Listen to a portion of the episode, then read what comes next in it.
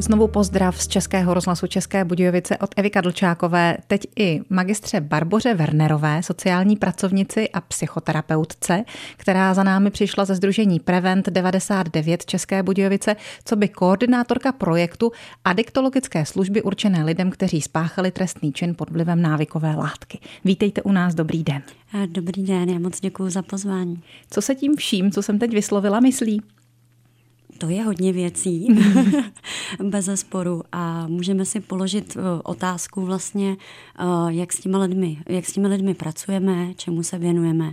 A abych to úplně nějak uvedla, eh, ten náš projekt ty adiktologické služby ve vězení, tak my pracujeme s lidmi jak obviněnými, to znamená na vazbě, potom i s lidmi ve výkonu trestu, ale máme také povýstupní následnou péči, kterou spatřuje odborná veřejnost a my z Preventu za úplně klíčovou právě k tomu, aby nedocházelo k opakované recidívě.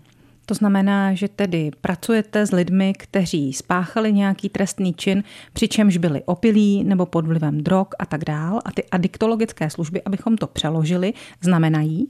A znamená to to, že vlastně ten člověk buď spáchal trestný čin pod vlivem té látky, anebo v důsledku toho mm-hmm. užívání.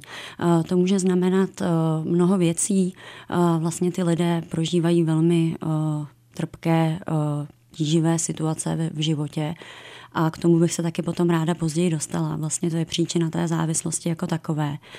A my s těmi lidmi pracujeme jak už na bazbě nebo ve výkonu, ale i v té povýstupní péči především na tom, eh, jak se k té závislosti eh, dostali, to znamená, pracujeme s nějakýma příčinama té závislosti a věnujeme se také především prevenci relapsu, což znamená, aby ten člověk eh, potom měl ošahané nějaké spouštěče svoje, co mu tu závislost, to závislostní chování spouští, jak se takovým situacím vyhnout, protože vlastně ta cesta je velmi dlouhá, velmi trnitá od té závislosti a, takže na to bychom se také potom mohli podívat. Takže vy ještě vysvětlete našim posluchačům na úvod, jestli ty lidi léčíte, anebo jestli si s nimi spíš povídáte a léčíte jejich duši. Léčíte závislost nebo duši? To je výborná otázka. Myslím si, že se to úplně nedá oddělit. Mm-hmm. Abych to nějak trošku strukturovala, tak vlastně s lidmi ve výkonu trestů a pracujeme na té motivaci. To znamená, že je připravujeme na to, jaký ten život po opuštění té věznice bude. Motivujeme klienta k abstinenci a k nějakému životu bez té kriminální činnosti, což bez zesporu souvisí s tím, aby ten eh, klient měl dostatečné zázemí po tom propuštění. Takže už v tom výkonu trestu se s těmi klienty bavíme právě o tom, kde potom budou ubytování, jaká bude jejich eh, sociální situace, jestli mají pořešené doklady, úřad práce, nějaké případné dávky. A potom se s těmi lidmi potom dále setkáváme v té povýstupní péči, které bych potom, pokud bude prostor, dala větší, větší nějaký bude, rámec. Výborně. Ale ještě abych nepředbíhala, tak vlastně my pracujeme i s lidmi obviněnými, to znamená ve vazbě, tady ve vazební věznici v Českých Budějovicích, kde se s nimi pravidelně setkáváme. Ty setkání probíhají vždy v pondělí. Je to po jedné hodině, to znamená, že já mám tři klienty po třech po hodině, to znamená tři hodiny tam strávím ve věznici, moje kolegyně taky, která je se mnou v projektu. A e, na té vazbě je to velmi specifické. Ty specifika jsou především v tom, že náš takový, e, nechci říct klasický klient, ale takový profil našeho klienta je takový, že jde většinou z ulice. To znamená, že dochází nebo může docházet k abstinenčním příznakům vlastně hned na té vazbě. Mm-hmm. A ta vazba sama o sobě je velmi psychicky uh, náročná, takže my jako pracovníci tam chodíme a poskytujeme krizovou intervenci a vlastně pomáháme a podporujeme toho klienta v nějaké stabilizaci, jo, v tom novém prostředí od těch drog nebo od alkoholu, od nějakých návykových látek. Což je velmi klíčový, protože ta vazba je opravdu náročná, ty lidi jsou tam zavřený v jedné místnosti, nemají většinou žádný kontakt, protože vlastně jak jdou z ulice, tak nemají peníze na to, aby zavolali svým blízkým nebo s nimi nejsou dokonce v kontaktu.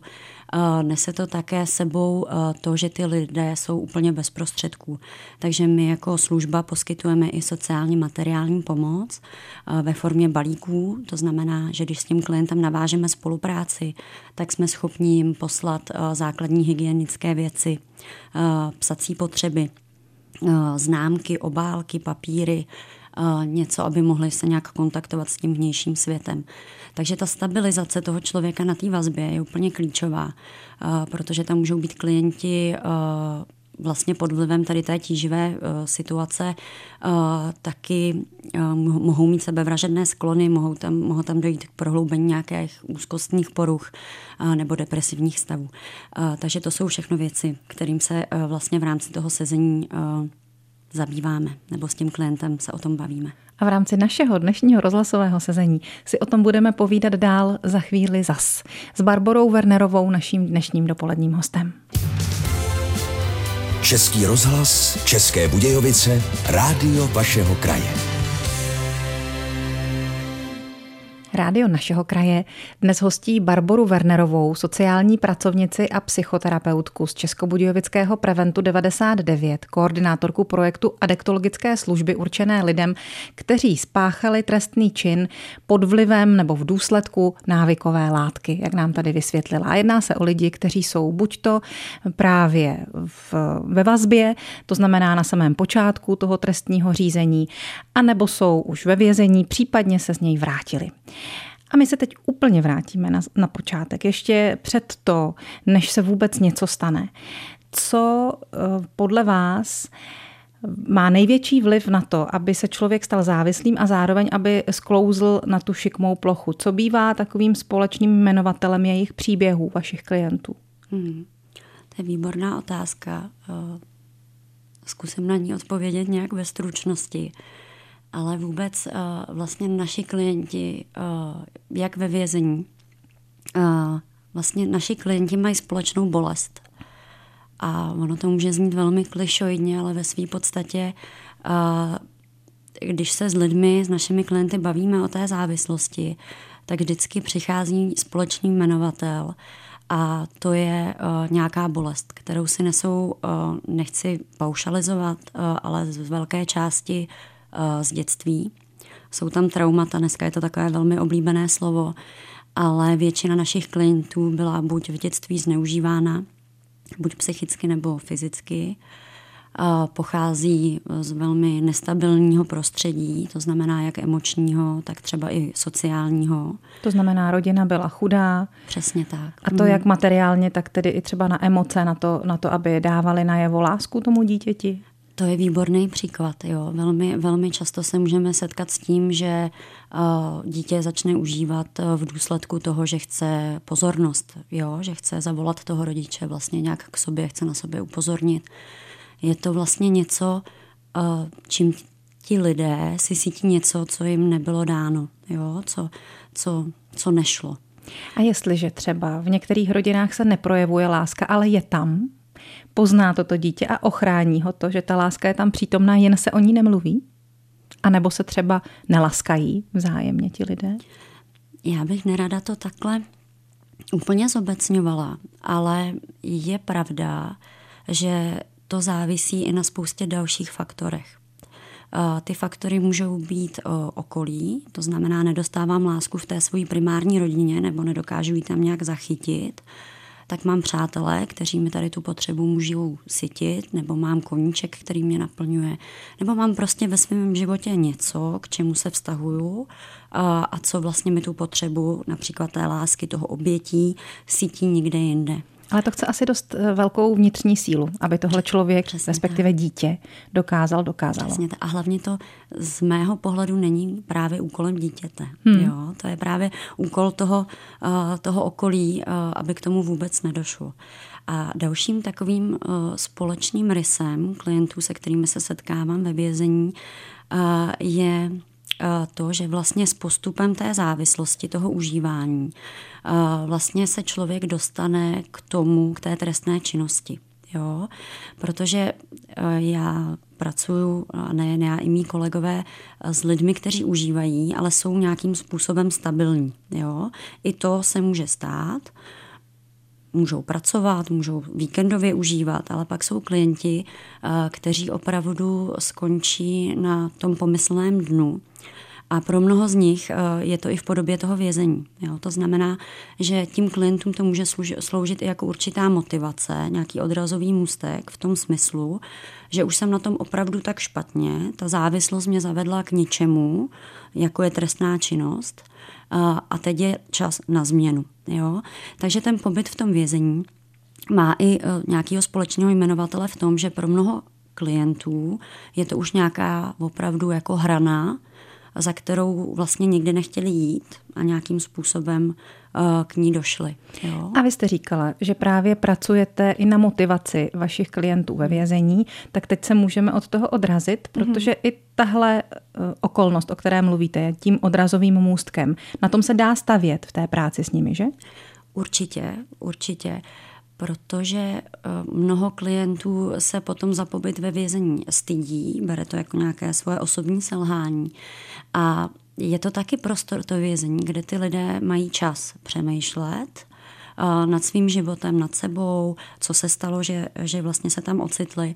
A mnohdy jsou také po dlouhé době střízliví. To mm-hmm. znamená, že vlastně jsou bez drog, bez alkoholu, bez nějakých návykových látek. Není to tak vždy, uh, ale Eh, je to vlastně eh, nějaký čas, který oni mohou využít pro sebe a my tam vlastně jsme proto, abychom byli takovými průvodci nebo nějakou podporou eh, pro ty klienty. A teď tady ten rok, co byl 2022, máme takový nový trend, nebo trend. Pracovali jsme dlouhodobě s klienty na vazbě, že se stalo, že klienti tam byli třeba okolo jednoho roku na té vazbě, takže jak jsem zmiňovala na začátku, je to velmi náročné psychicky a ten rok je poměrně opravdu dlouhá doba na té vazbě. A my s těma klientama pracujeme nebo snažíme se pracovat kontinuálně, nějak dlouhodobě. A tady ty dlouhodobější spolupráce vedou k tomu, že nejen, že toho člověka procházíme s ním motivace, jeho plány do budoucna, procházíme to, jak se mu daří teď bez těch drog v tom vězení, jak to zvládá, jak se mu to projevuje ve snech, jak spí a tak dále. Ale také eh, se s ním zaměřujeme na ty příčiny, Jo, když ta spolupráce, ono je strašně tady v té práci důležité, eh, navázat ten důvěrný vztah jo, s tím klientem, aby, eh, aby tam byla nějaká vzájemná důvěra, respekt, aby ten klient prostě uh, mohl jít do témat, jako jsou jeho dětství, nějaké jeho věci, které ho k té závislosti vedly. A já strašně obdivuju a mým učitelem je Gábor Maté, který je kanadský lékař maďarského původu, který se zabývá vůbec traumatem v návaznosti na závislost. A on právě říká, že vyléčení toho traumatu většinou vede opravdu k nějaké prevenci dalšího závislostního chování. To znamená, vy jako psychoterapeuti tam můžete být právě těmi lékaři té duše pracovat na tom, aby se ten člověk zbavil toho traumatu. Ještě na to navážu, na tyhle ty příčiny. Není to dlouho, co tady naším hostem byl právě mladý muž, který se vyléčil ze závislosti, dáli se říct vyléčil, prostě abstinoval v, ty, v té době a když mluvil o svých příčinách, které nalezl, tak to byla maminka. A já jsem mu odpovídala, a myslíte, že za všechno může ta maminka? Není tam, tím se chci zeptat, tím se dostávám k tomu, na to, jestli se potom nemá ten člověk tendenci mm, od toho odstřihnout a svést tu veškerou vinu za všechno své chování na někoho jiného, třeba na toho rodiče. Jak pracujete s tím, aby taky našel vlastní odpovědnost? To je skvělá otázka. A Vy mě pořád si... tak chválí. Jste výborná. Já si myslím, že mm, ruku v ruce se svobodou musí jít vždycky zodpovědnost. Jo? A že ta svoboda je v tom, že vlastně my tu zodpovědnost držíme ve svých rukou, jo? nebo s ní nějak pracujeme, nebo ji nějak reflektujeme. A to jsou věci, se kterými, na kterých s klienty také pracujeme. A ono nějaká zpětná vazba ke svému životu, protože ty klienti, když potom uh, opravdu se jdou dlouhodobě léčit, například využijí i komunitu uh, terapeutickou a tak dále, kterou my taky můžeme zprostředkovat, stejně tak jako uh, léčby, mm-hmm. jako takové pobytové, tak vlastně ten klient by se měl naučit Eh, za ten svůj život nést zodpovědnost v tom smyslu, že já si objevím příčinu, eh, můžu tam nějak dojít, ale teď už jsem dospělý, teď už nejsem to dítě tak. a moje zodpovědnost je na tom se o sebe začít starat, začít se zajímat o to, jak žiju. A byť to dřív byla částečně zodpovědnost těch rodičů a on jako dítě nemohl nic udělat, a neměl se možnost jak bránit, neměl se možnost tomu nějak postavit, tak teď v dospělosti už ji má a vlastně ta zodpovědnost je v tom pracovat na sobě a přijmout to, že já jsem zodpovědný, ale já jsem také schopný na tom pracovat. Jo? Takže to jsou věci, které které jsou takové, si je tady můžeme říct v pár větách, ale je to opravdu dlouhodobý proces a nějaká úspěšná terapeutická práce by měla být v tom ne najít výníka, ale nějak se s tím naučit přijmout, že i mý rodiče dělali to, co bylo v jejich eh, nejlepším úmyslu a, eh, a prostě naučit se tady s tou skutečností pracovat, pracovat. a přijmout ji. Říká Barbora Wernerová, náš dnešní dopolední host. Český rozhlas, České Budějovice, rádio vašeho kraje. 10 hodin a 31 minut jsme vám připomněli, jakou stanici posloucháte a já teď ještě připomenu, kdo je naším dnešním dopoledním hostem. Je to magistra Barbora Wernerová, která pracuje jako sociální pracovnice, psychoterapeutka a také koordinátorka projektu adiktologické služby Združení Prevent 99 v Českých Budějovicích a tyto služby se především věnují lidem, kteří spáchali trestnou činnost pod vlivem návykové látky anebo v důsledku jejího užívání. Už jsme probrali, jak to vypadá v době, kdy jsou lidé ve vazební věznici, ve vězení a teď se můžeme dostat později, eh, postupně i k tomu, jaký je návrat z toho vězení domů nebo do toho prostředí, které, jak jste říkala, eh, často vůbec nemají, nemají domov, přišli z ulice. Ale ještě předtím bych se chtěla zeptat na to, jestli třeba, když s nimi pracujete ve vazbě a oni vám je potom odsoudí a mm-hmm. převelí do nějaké jiné věznice, jestli se tam tedy, jestli to není škoda, jestli se ta péče, kterou jste jim doposud věnovali, nestratí a tak dál. O to se snažíme, aby se nestratila a to prostřednictvím korespondenčního kontaktu a také telefonického kontaktu. A e, takovým naším hlavním cílem právě, aby ten klient e, byl s námi nadále v kontaktu, udržovala se ta motivace a vlastně nějaká ta dlouhodobá spolupráce, tak si s klienty buď tady dopisujeme, anebo se s nimi i voláme. Mm-hmm. Ty rozhovory jsou vždycky v pravidelných nějakých frekvencích. Uh, klienti z ostatních věznic mají nějaké minuty, uh, takže oni nám vždycky zavolají, předtím si ta věznice ověří naše služební číslo, necháme si to schválit a vlastně s těmi klienty můžeme je doprovodit vlastně v celém tom výkonu trestu, byť jsou v jiné věznici ale stejně tak, jako bychom to dělali face to face naživo, tak s klienty i přes tu korespondenci, přes ty dopisy, anebo taky přes ty telefonáty můžeme řešit spousta důležitých věcí. A vlastně můžeme se s tím klientem uh, pořád setkávat takovýmhle uh, způsobem. Takže to je jedna z věcí taky klíčových, která eh, vede právě k udržení té motivace toho klienta, eh, taky k nějakému prohloubení toho vzájemného vztahu a taky k tomu, aby ten klient eh, nejlépe využil potom možnosti té následné povýstupní péče a to je téma, mhm. kterému se budeme mhm. věnovat teď, protože jste chtěla říct? Uh, jo, uh, protože uh, kvalifikované odhady nejen tady z vazební věznice v Českých Budějovicích hovoří o až 70% recidivitě. To znamená, uh, že ti lidé kteří vyjdou eh, vlastně z toho vězení. A pokud se budeme bavit o těch eh, klientech, kteří nemají to, nemají to zázemí, to rodinné, nemají základní sociální potřeby obstarané, tak ten start je opravdu velmi komplikovaný a velmi rizikový, co se týká opět rizika uh, užívání. Když si představíme, že se vrátí do toho prostředí nepro, neprostředí, ze kterého hmm. do toho vězení přišel, tak se vlastně okamžitě vrací mezi nějakou svoji partu kamarádů, kde ten alkohol nebo ty drogy jsou. Čili vy se snažíte zabránit tomu, aby se tam vůbec vrátil? Pomáháte mu nějak s tím, aby se etabloval ve společnosti? Jak to děláte? A tohle je velmi těžká věc, hmm. protože uh, už když jsme se tady bavili vlastně na začátku tohohle rozhovoru, tak jsme říkali, že ty rodinné vazby u mnoha našich klientů jsou zpřetrhané, nejsou příznivé pro toho klienta. A v hodně ohledech ten klient eh, právě to sociální prostředí těch ostatních klientů, ostatních uživatelů eh, vlastně považuje za svoji vlastní rodinu. Hmm. Nebo ty vztahy jsou velmi velmi prorostlé, velmi intenzivní. A to znamená, že ten člověk eh, potom naprosto přirozeně právě směřuje opět k ním. K ním. Chce tam. Chce tam, je, to je mu tam dobře, rodina. je to ano. něco, co zná, je to pro něj paradoxně bezpečné. A je reálné, aby se tam vrátil a dokázal odolávat té nabídce? Myslím si, že z dlouhodobého hlediska ne. Máme i takovou zkušenost, že ty klienti, kteří i přichází z léčby, tak vydrží nějakou dobu abstinovat, ale vlastně je to téměř nemožné, aby klient byl vystaven uh, užívání uh, 24 hodin 24. denně vlastně té a, nabídce hmm. nebo tomu prostředí a, a aby A to je právě věc, nespadl. kterou se uh, snažíme malinko ošetřit, ne malinko, hodně uh, v té povýstupní péči.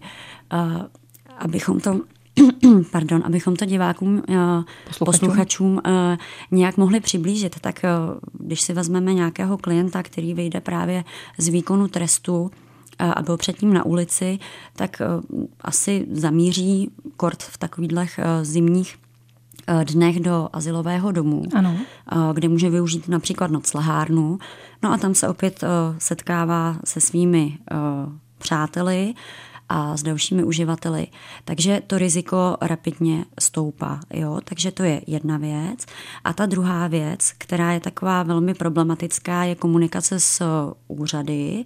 Eh, naši klienti eh, jsou velmi specifičtí v tom, eh, že je to pro ně něco velmi náročného a ten systém těch sociálních dávek je poměrně složitý, takže my vlastně v té povýstupní péči pomáháme klientovi, aby se vyhybal těmto rizikovým faktorům. Když s tím klientem spolupracujeme dlouhodobě, tak je to právě jedna z částí, na kterých velmi pracujeme. To znamená nějak zmapovat ty rizikové situace, ty spouštěče a ty bezvýznamně náhodně bezvýznamná rozhodnutí, jako může být právě jít se vyspat na tu noclahárnu. A, takže ty komunikace s tím úřadem práce, se zajištěním bydlení, zajištění těch dávek, takové ty základní sociální potřeby, který ten klient má, když vyjde po tom výkonu trestu, tak se snažíme už s tím klientem řešit právě dopředu, v, dopředu v té dlouhodobé spolupráci. Ale nikdy se nám také stane, že nám přijede klient nebo nás kontaktuje klient, se kterým jsme spolupracovali, je to málo kdy, ale i to se stává. A s tím klientem máme pravidelné individuální konzultace, kde sestavujeme nějaký individuální plán a věnujeme se tomu, co by ten klient potřeboval. Takže když si to zkusíme představit, tak vy už v tom vězení plánujete, jak to bude vypadat, mm-hmm. až z něj vyjde, mm-hmm. kam půjde, kam zamíří jeho první kroky, jestli má kam jít a jak bude pracovat na té své budoucnosti co bude budovat mhm. krůček po krůčku. Bude potřebovat práci, bude potřebovat pro začátek, než si vydělá první výplatu, nějaké ty dávky, bude potřebovat někde spát. S čím a jak mu můžete pomoct konkrétně? Konkrétně uh, pomáháme klientům tak, že se snažíme, aby k nám do té povýstupní péče přišli co možná nejdříve. Takže se stává, že i ty klienty jdeme třeba například vyzvednout na nádraží, mm-hmm. jdeme do naší kanceláře, kde si vlastně řekneme nějaké cíle té spolupráce, Jdete s ním potom třeba i na ten úřad? Přesně tak, doprovázíme ho na úřad práce, kde vlastně jsme vytvořili s úřadem práce i velmi dobrou spolupráci ve smyslu toho, že úřad práce přispívá klientům, kteří jsou u nás v programu na ubytovny, mm-hmm. kde to riziko byť nějaké je, tak je ale rozhodně menší než třeba na tom asilovém domě. Aha. A, takže to je takové jako velmi důležité v tomhle ohledu. Potom s tím klientem samozřejmě uh, dejme na ten úřad práce, můžeme ho tam doprovodit, můžeme mu pomoct vyplnit uh, žádosti a také mu můžeme pomoct například napsat uh, motivační dopis, životopis a také se věnujeme tomu té prevenci toho relapsu, to znamená nějakým zátěžovým krizovým situacím, kdy ten klient potká třeba nějaké své lidi z minulosti, mm-hmm. kteří mu mohou nabídnout drogy nebo se kterými se dlouho neviděl, chce se s nimi vidět. Takže jakoby mapujeme s tím klientem, jak na tyhle situace by měl umět reagovat. Jo? Má to jak... předem připravené, co řekne, jak hmm. zareaguje.